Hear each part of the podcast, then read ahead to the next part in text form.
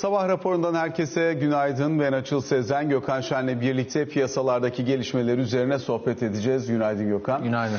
Piyasalar açısından geçtiğimiz hafta pozitif kapandı ancak bugün gelen Çin verileriyle birlikte bir miktar daha yeniden işin terse doğru döndüğünü gözlemliyoruz. İki önemli unsur var. Bir tanesi bütün dünya yavaşlamaya gidiyor. Dolayısıyla resesyondan kaçış çok da mümkün olmayabilir e, şeklindeki yaklaşım. E, Fed Başkanı Jerome Powell'ın da aslında iki hafta içerisinde görüşünü değiştirmesi, yumuşak iniş mümkün derken şimdi yavaş yavaş resesyondan kaçmak çok da mümkün olmayabilir. Bunun için söz veremem demeye başlaması. Kurumların arka arkaya yaptıkları açıklamalarla Amerika'nın resesyonuna hazırlık yapmak lazım şeklindeki ifadeleri ki aslında en son yine Goldman Sachs'ın yönetim kurulu başkanı Lloyd Blankfein'in yaptığı açıklamalar var benzer şekilde. O da e, aynı şeyi söylüyor. Kaçınılmaz hale gelebilir. Dolayısıyla hani çok çok küçük bir ihtimal belirli bir koridordan yürümek suretiyle e, kaçınılabilir ama görüntü pek öyle değil diyor. Dolayısıyla herkes şu aşamada bir global resesyona doğru gider mi gitmez mi bu iş? Bunun e, bir şekilde fiyatlamasını yapmaya çalışıyor. Çin'den gelen verilerden bahsettik. Hafta sonu Çin'de mortgage kredilerinde bir faiz indirimi geldi. Dolayısıyla aslında hem artan işsizlik hem yavaşlayan ekonomiye karşı bir kez daha konut kozunu oynamaya çalışıyor Çin e, hükümeti. Ancak perakende satışlarda kapanmalar nedeniyle %11.1'lik bir düşüş, sanayi üretiminde %2.9'luk bir düşüş, Çin'in en büyük 31 tane şehrindeki işsizlik oranına baktığımız zaman %6.7 ile yeni bir tarihi yüksek seviyeyi gösterdiğini anlıyoruz. Dolayısıyla kapanmalar Çin'i önemli ölçüde vurmuş gibi görünüyor. Tabii veri biraz geriden geliyor onu da unutmamak lazım. Şimdi yavaş yavaş Çin'de e, bu vakaların hafiflemesinin ardından açılmalar tartışılmaya başlanıyor. Onun da yine belli ölçüde e, belki yansımasını izleyeceğiz önümüzdeki dönemdeki verilerde. Fakat bugün Asya piyasalarına baktığımız zaman Çin tarafında satışlar Hong Kong tarafındaysa yine biraz daha sertleşen satışlar görüyoruz. Nikkei endeksi %0.5 civarında artıda işlem görüyor. ama yine de Avrupa'nın Cuma günü yakaladığı %2'leri işte e, Nasdaq'taki %3, %4'leri yakalamak pek mümkün olmamış gibi görünüyor Asya piyasaları açısından. Diğer taraftan emtia, emtia kompleksinde de geri çekilme var. Özellikle petrol fiyatlarında Brent petrol 109 dolar 20 sente kadar geri çekildi. Amerikan 10 yıllıkları 2.90'ın altına döndü yeniden ve aynı zamanda kripto piyasalarında da e, özellikle Bitcoin üzerinde 30 bin dolar biraz daha kritik hale gelmiş gibi görünüyor. Bundan sonra bir parça daha oraya bakacağız. Son olarak bir de Avrupa'nın gaz e, ithalatçılarına Gazprom'da hesap açma izni vermiş olması önemli konulardan, başlıklardan bir tanesi. Vakit kaldığınca bu tarafı da değerlendirmeye çalışırız. Önce bir Çin verileriyle başlayalım sonra bütün bunları ayrı ayrı piyasa bacağıyla de değerlendiririz. Burada tabii şey yok, sürpriz yok. Sonuçta yani uzun süre gırtlağını sıkarsan nefes alamaz. Ee, bu da öyle bir şey yani. Ee, tabii sıfır vaka hedeflediği için e, Çinli otoriteler e, bu süre boyunca çok büyük e, eyaletlerde, kentlerde e, hayatı sınırladılar. Mobilite bitti. E, insanlar toplu taşıma kullanamadılar, işe gidemediler. E, dolayısıyla hizmet sektörü çöktü. E, bu bakımdan da beklentilerin de çok altında e, gelen veriler aslında sürpriz sayılmamalı. Zaten böylesi zamanlarda bir beklenti oluşturmak ya da mantıklı bir e, tahmin yapabilmek pek de olası değil. E, o bakımdan da beklentilerin çok altına gelen veriler açıkçası şaşırtmadı. Tabii e, bu işte sağlık sebebiyle kapanmaların ekonomik aktivite üstündeki payının çok da ağır olacağını belki en başta Çinli yetkililer de bu kadar tahmin etmediler. E, fakat birazcık zaman geçtikten sonra iyice beklentiler de kötüleştikten sonra hatta birçok e, profesyonelin de işine son verilmiş gördüğüm kadarıyla haberlerden. E, o bakımdan beklentiden daha da büyük bir e, ekonomik etkisi olacağı benzer. E, tabii ki senin söylediğin gibi piyasalarda da e, bunun karşılığı var. O bakımdan riskli varlıklarda e, satış olduğu görülüyor. İşte Cuma günü çok sağlam bir rally yapan e, Amerikan e, borsası, bunun işte alt endeksleri Nasdaq, Dow, S&P'si filan onlar da vadelilerde aşağıda. E, Asya borsalarında da satış var. Tabii dediğim gibi yani sürpriz olmadığı için ben bu satışın açıkçası bir şöyle anlatmaya çalışayım. Öncelikle işin ekonomik tarafında e, tabii Çin'in ikinci e, şeye ilişkin, çeyreğe ilişkin beklentileri iyice aşağı gelecek tahminen.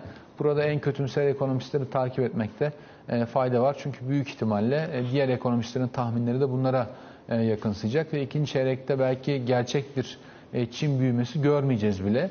E, buradan bakınca da işte yılı %4'ler civarında en çok Çin'in tamamlayabileceği anlaşılıyor. Şimdi piyasa etkisine gelmek gerekirse tabii bunun e, bu kadar da kötü olabileceğini piyasa tahmin ediyordu. İşte Çin varlıkları çok uzun süreden bu yana zaten e, baskı altında. Bu bakımdan yani sadece bugüne ilişkin bir yorum yapmak gerekirse bu Çin kaynaklı satışların ben çok da e, ısrarcı olacağını tahmin etmiyorum. E, çünkü Çin'de bir yandan da işte Mayıs'ın 3. haftası itibariyle toplu taşımanın kısıtlı kullanılabileceği yönünde haberler var.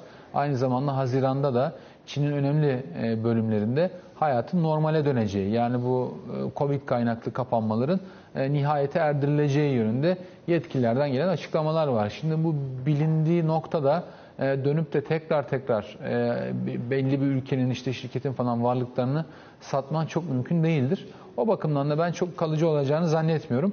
Ama büyüme konusunda tabii bir şok. Üstelik de kendi kendine e, uygulanmış bir şok ve tüm dünyada da etkileri hissediliyor. Bu bakımdan hem bu çeyrek için hem de yılın tamamı için e, Çin büyümesi artık iyice müfhem hale e, gelmiştir. O yüzden de zaten adımlar atılıyor. İşte ilk konut alacakları için mortgage oranları sınırlı da olsa aşağı indiriliyor. Ufak ufak faizler iniyor filan. E, ama tam bir destek e, hala daha görmedik. O da herhalde yüksek borç kapasitesinden e, kaynaklanıyor. Şey bu yani durum bu Çin'de. Özellikle bunun global anlamda bakıldığında merkez bankalarının işte sıkılaşma stratejisine denk geldiği, bütün dünyada büyüme beklentilerinin aşağı çekildiği bir dönemde gerçekleşiyor olması da bence tartışılabilir. Bir global yavaşlama senaryosu daha belirginleştikçe emtia kompleksindeki harekette, mal ticaretindeki harekette dikkate değer bir şekilde buna tepki verecek gibi görünüyor. Mesela Goldman Sachs e, Amerika büyümesine ilişkin beklentilerini e, aşağı çekmiş. E, bu yıl için %2.4'e indirmiş 2.6'dan. Gelecek sene içinse 2.2'den 1.6'ya çekmişler. Daha da aşağı inme potansiyelinden bahsediyorlar. Keza yine Avrupa Birliği de büyüme beklentilerini ciddi şekilde aşağı doğru çekiyor. Özellikle gelecek sene için bakıldığında bir miktar daha aşağı yönlü potansiyelin kuvvetlenme ihtimalinden bahsediyorlar. Enflasyon yüksek. Bu yıl için %6.1 bekliyorlar. Bu sene %2.7, gelecek sene %2.3'lük bir büyüme beklentileri var. Bu senenin büyüme beklentisi 4'ten 2.7'ye revize edildi. Evet. Ee, tabii iki tane şey oluyor. Aslında e, nominal büyüme tahminlerinde çok büyük bir e, aşağı yönde revizyon yok. Fakat e, nominaller reale geçtiğinde yani bizim büyüme dediğimiz enflasyondan arındırılmış taraftaysa e, ciddi aşağı yönde revizyonlar geliyor. Çünkü enflasyonun e, özellikle hane halkından yiyip bitireceğini insanlar anlamaya başladılar ve buradaki beklentiler günden güne kötümserleşiyor. Avrupa'nın bir senede 5 büyümesi beklenirken şimdi 2 senede önemli bölümü bu sene olmak üzere bunu yayarak toplam 2 senede 5 büyüyecek olması tabii iyi haber değil. Bizim için de iyi haber değil. Fakat tersten bakarsak, tersten ya da farklı bir açıdan e, diyeyim. Zaten Avrupa'nın son yıllardaki ortalama büyümesi hep birler civarındaydı. O bakımdan gerçekten 2.7 ve 2.3 büyünecekse burada çok da büyük bir sorun olur gibi ben göremiyorum. Bence burada asıl problem bugün işte birkaç ay önce başlamış olan bu aşağı yönlü makroekonomik tahmin revizyonlarının e, daha da sertleşerek e, bir spirale dönüşmesi aşağı yönlü. Bence en büyük problem bu. E, bence piyasaların sakındığı şey de bu. O bakımdan asıl tehlikeli taraf burası gibi görünüyor. Şimdi az önce mesela Çin'den bahsettim. Çin'in bu kapanma hikayesinin ne kadar etkisi olacağını kimse kestiremiyor. Mesela Çin'in aldığı önlemlere bakıyorum. İşte faizleri nispeten düşürmek, bankalara devamlı ucuzdan kredi satmayı işte söylemek filan. Nisan'daki kredi datasında herhangi bir oynama yok. Yani insanlar hareket edemeyince e, kredi de almamışlar. Dolayısıyla görüntü kötü. E, şeye baktığımda, Avrupa'ya baktığımda e, bu Rusya kaynaklı baskının bence en büyük e, yarattığı sorun belirsiz olması. Yani kaç puan Avrupa revizyonu yeterli olur onu tam kestiremiyorum. Avrupalılar da bir şey yazmak zorunda oldukları için hani bu sene 2.7 demişler. Gelecek sene de 2.3. Ama işte Rus gazından, Rus petrolünden tamamıyla arınmanın sonuçlarını henüz daha kestiremedik. Artı e, Rusya'nın da işte bu hani e, ezilmiş, büzülmüş haliyle bir kenarda duracağı yönünde bir ön kabul var bunun içerisinde. Yani Rusya'nın bundan sonra kendisi adına kötü olan bir şey yapmayacağının garantisi de yok. O bakımdan tabi bunlar havada ve bence ciddi aşağı yönlü riskler var. Asıl sıkıntı buradan kaynaklanıyor. O yüzden işte enflasyonu yukarı çekip büyümeyi aşağı aldığında da yani revizyon anlamında, tahmin anlamında tabii ister istemez varlık fiyatlarına atıfta e, bulunduğun bir kez kötü bir ortam oluyor. Şu anda da öyle bir ortamın içerisindeyiz. Öyle bir türbülanstan geçiyoruz. İşin emtia tarafı e, yine onu da söylediğin için biraz hani de- değineyim istiyorum. Çünkü emtia tarafında e, dinamikler farklılaşabiliyor. Yani birkaç tane e, enteresan tema var. Bir tanesi işte milliyetine göre ayırmak. Yani işte Rus mu değil mi gibi. Çünkü Rus olduğu zaman başka, Rus olduğunda e, bambaşka işler oluyor. E, İkincisi de e, bu emtianın arz güvenliği e, nereye gidecek? O, o da apayrı bir konu. Örneğin işte piyasalar kötü, ne bileyim ekonomiler aşağı yönlü revizyonda falan diyoruz. E, fakat sıcak hava dalgası o şu bu derken Hindistan bir anda e, buğday ihracatını yasaklıyor. Ve işte e, buğday fiyatları e, rally yaparak haftaya başlayabiliyor. E, bunun benzerleri yani işte tedarik zincirindeki aksamalar ve işte ihracat yasakları sebebiyle birçok malın fiyatı yukarıda kalabilir. Mesela enerji bunlardan bir tanesi. Özellikle Avrupa kaynaklı sorunlar tüm dünyayı etkileyip dünya yavaşlasa da enerji fiyatlarını, enerji maliyetlerini yukarıda tutabilir. O yüzden dünya yavaşlıyor diye eskiden olduğu kadar emtiyada bir çöküş görür müyüz emin değilim. Ama ben de yılın kalanı için özellikle son çeyrekte e, özellikle sanayi mallarında bir aşağı yönlü revizyon, aşağı yönlü fiyatlama ben de bekliyorum. Ama enerji buna yüzde kaç e, ihtimalle katılır onu açıkçası kestiremiyorum. E, petrolde hala daha bir e, yukarı yönlü risk mevcut. İşte İran olur, Venezuela olur, işte dünya yavaşlar bilmiyorum.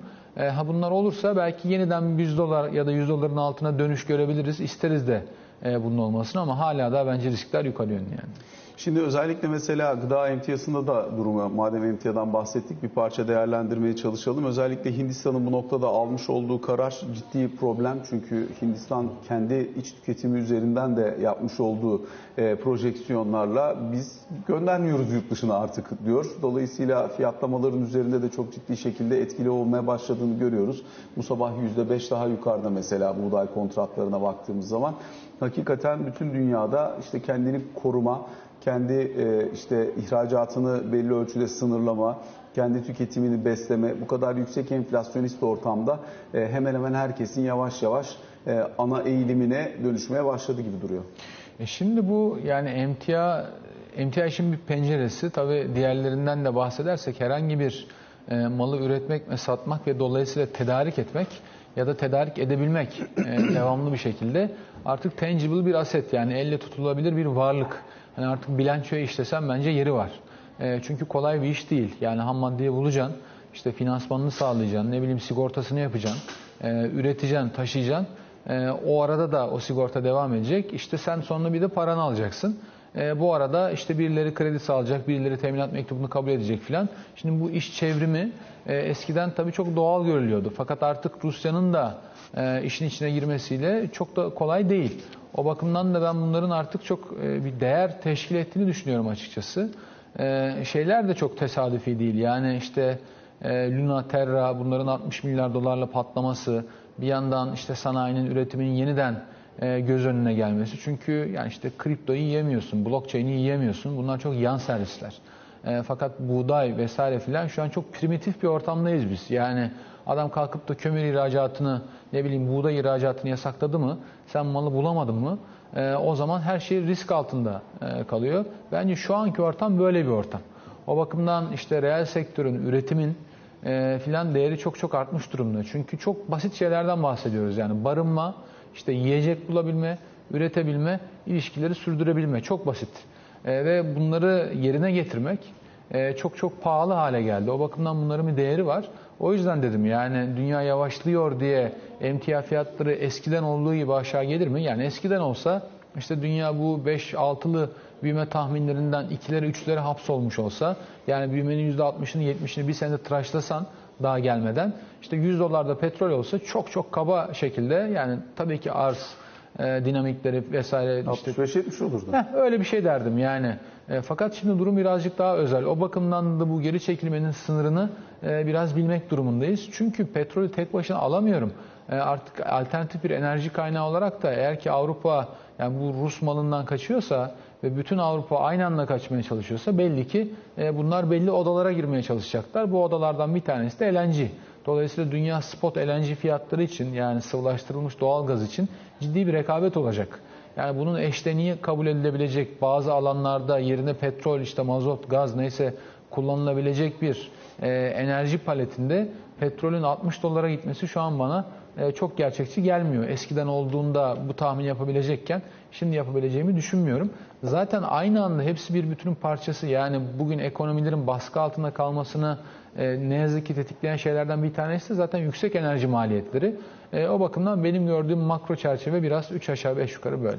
Özellikle petrol temelinde biraz daha değerlendirme yapacak olursak e, Avrupa Birliği'nin kendi içerisindeki yapı özellikle Macaristan nedeniyle biraz bozuldu gibi görünüyor. Macarlar hem gaz alımı konusunda hem petrol alımı konusunda Avrupa Birliği'nin kararlarına uymayacaklarını söylüyor. Diğer taraftan Almanya e, Avrupa Birliği'nin kararı ne olursa olsun bu yıl sonuna kadar Rus petrol alımını durduracağına dair bir açıklama yaptı.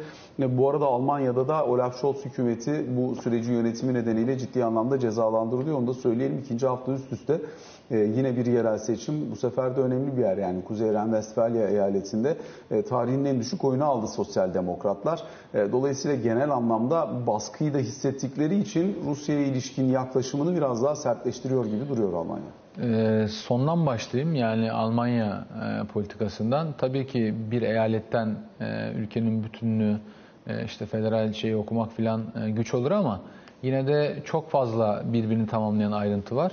E, çünkü yani SPD lideri ne kadar e, düşük profil çiziyorsa belki ülkesinin çıkarları için belki buna müsait olduğu için bilmiyorum ama Rusya'ya karşı yanında yani bir trafik ışığı koalisyonu deniyor. Diğer ışık yani lambalar mesela yeşiller epeyce ilgi çekmiş durumda. Gördüğüm kadarıyla o eyalette de yeşillerin çok ciddi bir Üçüncü parti oldu SPD, yükselişi var. Tabii. O bakımdan yani diğer unsurlar da bunu besliyor. Belli ki bu Rusya'ya karşı sessizlik hakikaten oy kaybı olarak dönüyor. Çünkü az buz bir erime yok. Üstelik de daha yeni gelmiş durumdalar. Tabii yüksek enflasyon vesaire filan bunlar da rahatsız ediyor olabilir ama Almanya için çok da büyük bir sıkıntı olduğunu düşünmüyorum halk tarafında şu an için. Ee, başkaca şeyler de var. Çok uzatmayayım ama yani belli ki bu Rusya'ya karşı tavır hakikaten belirleyici oluyor. İyi tarafıysa mesela yabancı düşmanlığı ya da işte uç partilerde herhangi bir yükseliş yok. Hatta çok sınırda görünüyor işte e, AFD vesaire. Bunlar da bence yani olumlu sonuçlarıydı seçimin. Sonra gaz politikasına dönmek gerekirse ben de çıkan haberlerden takip ettiğim kadarıyla yani bir şekilde Rusya'dan gazı alabilmek için Avrupa Birliği kendi içerisinde işte Macaristan'ın, Bulgaristan'ın vesaire filan e, vetolarını görünce tek tek üyeleriyle kavga etmektense e, şu an Rus gazını almanın da bir mecburiyet olduğunun farkında olduklarından herhalde e, bir yol açmaya çalışıyorlar. Mayıs 18 itibariyle bugün herhalde 16'sı e, iki gün içerisinde e, bu planın duyurulacağını ben Bloomberg haberinde gördüm. O yüzden de alımlarda bir sıkıntı olmayacak diye anlıyorum. Bir yandan yani da şirketlere bir full deklarasyon yaptıracaklar. E, biz bu yükümlülükleri tam anlamıyla yerine getirmek durumundayız. Bunu getirdiğimiz zaman da kendi ödemelerimizi bu para cinsinden yapma taahhüdümüze bağlıyız diye. Ancak bu taahhüdü gerçekleştirdikten sonra dönüp Gazprom Bank'ta hesap açmalarına ve bu daha önce konuştuğumuz işte sen euro yatır orada rubleye dönsün sistematiğinin çalışmasına müsaade edecek gibi görünüyorlar. Yani kendi koymuş oldukları kuralı e, tabii etrafında dolaşıyor. Evet hani 5 gün öncesi kadar e, kaba biçimde değil de daha elegan bir biçimde e, hukuka uyarak yani biraz batılı tarzı e, delmiş olacaklar ama sonuçta şey değişmiyor yani e, işte çıktı değişmiyor. O bakımdan delecekler. E, tabii bence daha ilginci Avrupa'nın şimdi bu korkunç fiyatlardan sonra e, serbest piyasaya müdahaleyi tartışır hale gelmesi.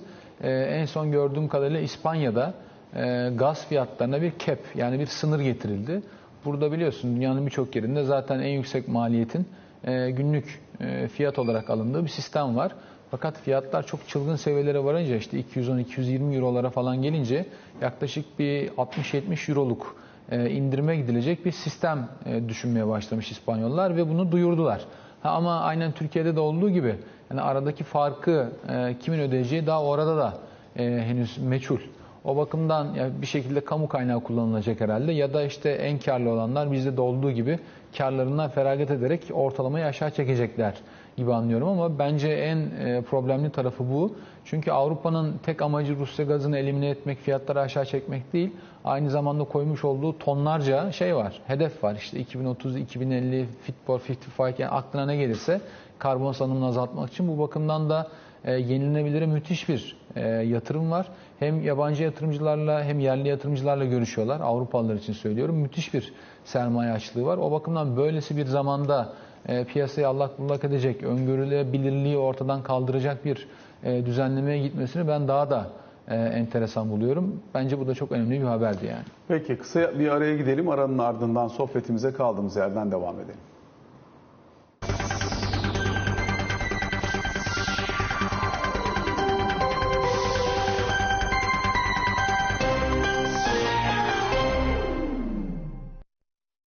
Sabah raporunun ikinci bölümüyle karşınızdayız. Gökhan Şen'le sohbetimize kaldığımız yerden devam ediyoruz. Bu bölümde istersen biraz güçlenen dolar ve potansiyel etkileri üzerine konuşalım. Doların birkaç tane temel etkisi. Bir tanesi bu kadar kuvvetlendikten sonra bir resesyon global olarak kuvvetlendirici etki yaratır yaratmaz bunu tartışmak lazım. Zira hemen hemen bütün merkez bankalarından, gelişen ülke merkez bankalarından da ya faiz artırımı yoluyla kendini koruma çabası görüyoruz ya doğrudan müdahale etmeye çalışıyorlar.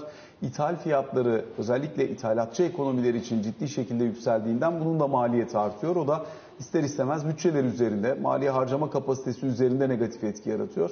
Genel anlamıyla baktığımızda hakikaten yavaşlatıcı bir etkiye doğru ilerliyor gibi duruyor dolar. Tabii doların güçlenmesi diğer para birimlerine benzemiyor. Yani onun özel statüsünden ötürü doların güçlenmesi eşit değildir diğer para birimlerinin güçlenmesi şeklinde e, vuku buluyor her zaman. E, bu da öyle. Şimdi tabii bu bir geçiş dönemi. Yani e, küresel işte gelişmiş merkez bankaları da e, faizleri arttırıp işte parayı yavaş yavaş e, kısmaya başladığında tabii ister istemez kendini ayarlamak durumunda kalıyorsun. E, birkaç ay önce belki bu çok büyük bir problem değildi. E, çünkü Rusya'nın Ukrayna'yı işgali söz konusu değildi. O bakımdan da enflasyonun düşebileceği yönündeki kanaat e, daha güçlüydü.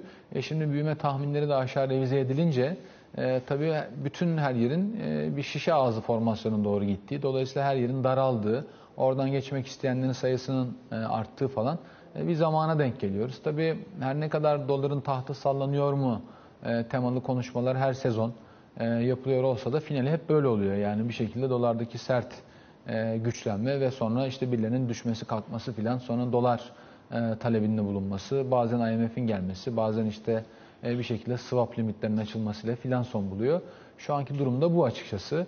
E, dünyada hala işte yani faturaların, ticaretin önemli bölümü yaklaşık üçte ikisi dolarla yapılıyor. E, yine fonlamaların önemli bölümü, işte sigorta poliçelerinin, uluslararası poliçelerin önemli bölümü hala da dolarla yapılıyor. İşte emtia fiyatları hala da e, dolarla e, ölçülüyor. E, insanlar rezervlerinde daha fazla dolar tutuyorlar geçmiş yıllara göre de. Hatta dün 5 yılda bir gerçekleşen işte e, IMF gözden geçirmesinde de sadece Çin yuanı ve Amerikan dolarının sepetteki SDR Ağırlığı sepetindeki ağırlığı artırıldı yaklaşık 1,5-2 puan kadar. E, yani tüm oklar e, doların hala da e, kuvvetli olduğuna işaret ediyor. Bu tabii e, çok sürpriz değil çünkü bir gecede e, para birimlerinin yerini değiştiremiyorsun. Hangi ülke daha büyükse, hangisinin sermaye piyasaları daha derinse, hangi ülke daha fazla cari açık vermeyi göze alıyorsa e, sistem e, onun lehine işliyor. Şu anda da bu ülke hala da Amerika.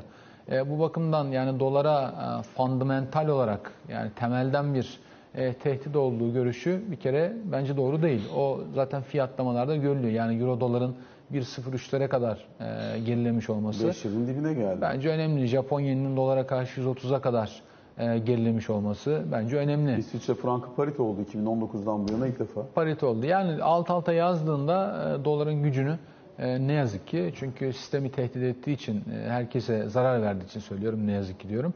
e, görmek mümkün. Bundan sonra tabii e, bence bahisler açık. Şimdi piyasa yavaş yavaş mesela Euro'dan bahsetmek gerekirse 3 tane faiz artışını fiyatlamaya başladı. Eğer ki yani Temmuz'da başlayıp aralığa kadar gerçekten bunu görürsek e, paritenin altına kayması engellenebilir. Aksi halde bence ciddi risk var.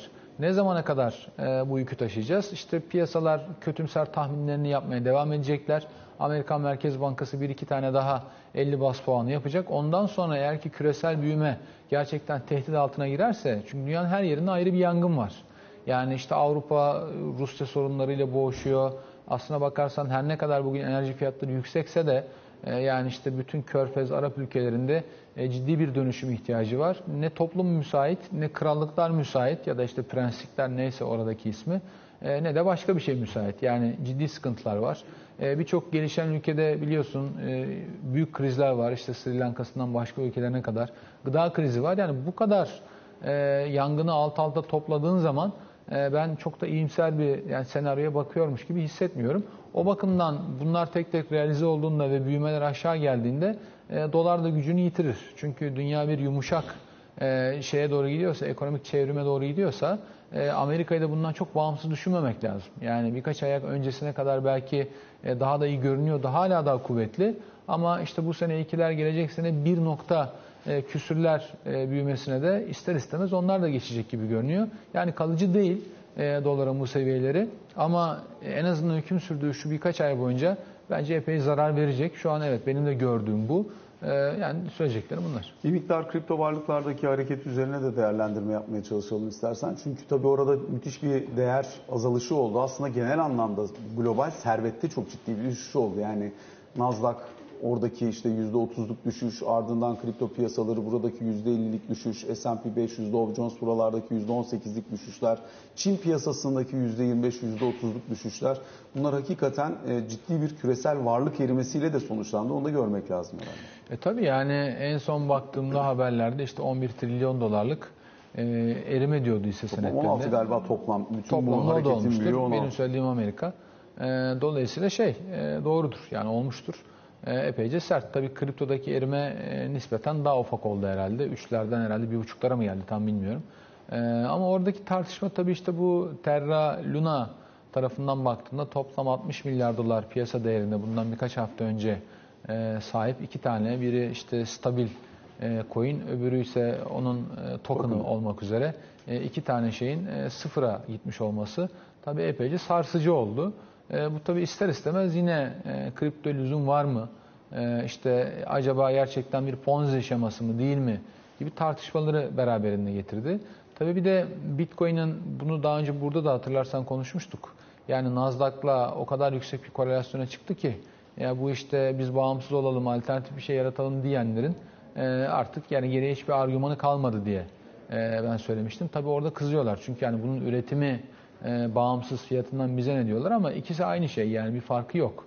E, o bakımdan da işte portföylerde e, dengeleyecek bir araç olarak kalacak. Ne bileyim enflasyona karşı şifa olacak e, gibi şeylerin işte bir turda e, paranın nasıl tahşiş edildiğini e, görmüş olduk e, açıkçası Terra Luna e, konusunda. O bakımdan bu tip yani temelden e, tartışmalar tekrar e, su yüzüne çıktı. E, faizlerin bu kadar sert arttığı, e, Nasdaq korelasyonunun bu kadar yükseldiği bir ortamda en azından e, profesyoneller için çok da gerek var gibi görünmüyor. Eğer ki bir de tabii bu iş böyle atlatılacaksa yani tamam terör luna patladı e, biz yolumuza devam ederiz şeklinde olacaksa bence sorun yok. Ama e, büyük ihtimalle bu 60 milyar dolarlık batış e, herhalde otoriteleri de birazcık daha hızlandıracak diye ben e, düşünüyorum.